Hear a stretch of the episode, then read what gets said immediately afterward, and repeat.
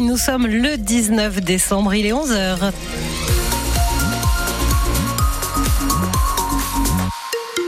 Les infos sur France Bleu Armorique, c'est avec Céline Guettaz. Bonjour Céline. Bonjour Vanessa, bonjour à tous. Que va décider la commission mixte paritaire au sujet de la loi immigration?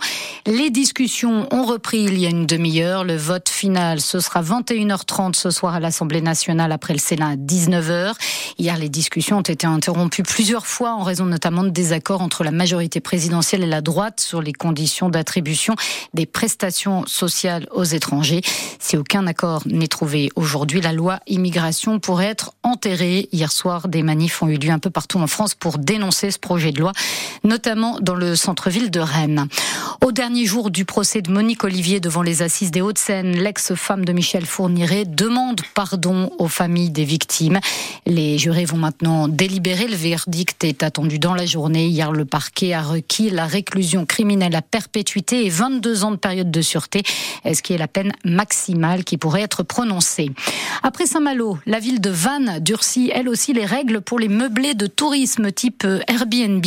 Les élus vannetais ont voté euh, hier soir pour limiter à deux le nombre de locations possibles pour un seul propriétaire, propriétaire euh, qui devra obligatoirement se déclarer en mairie.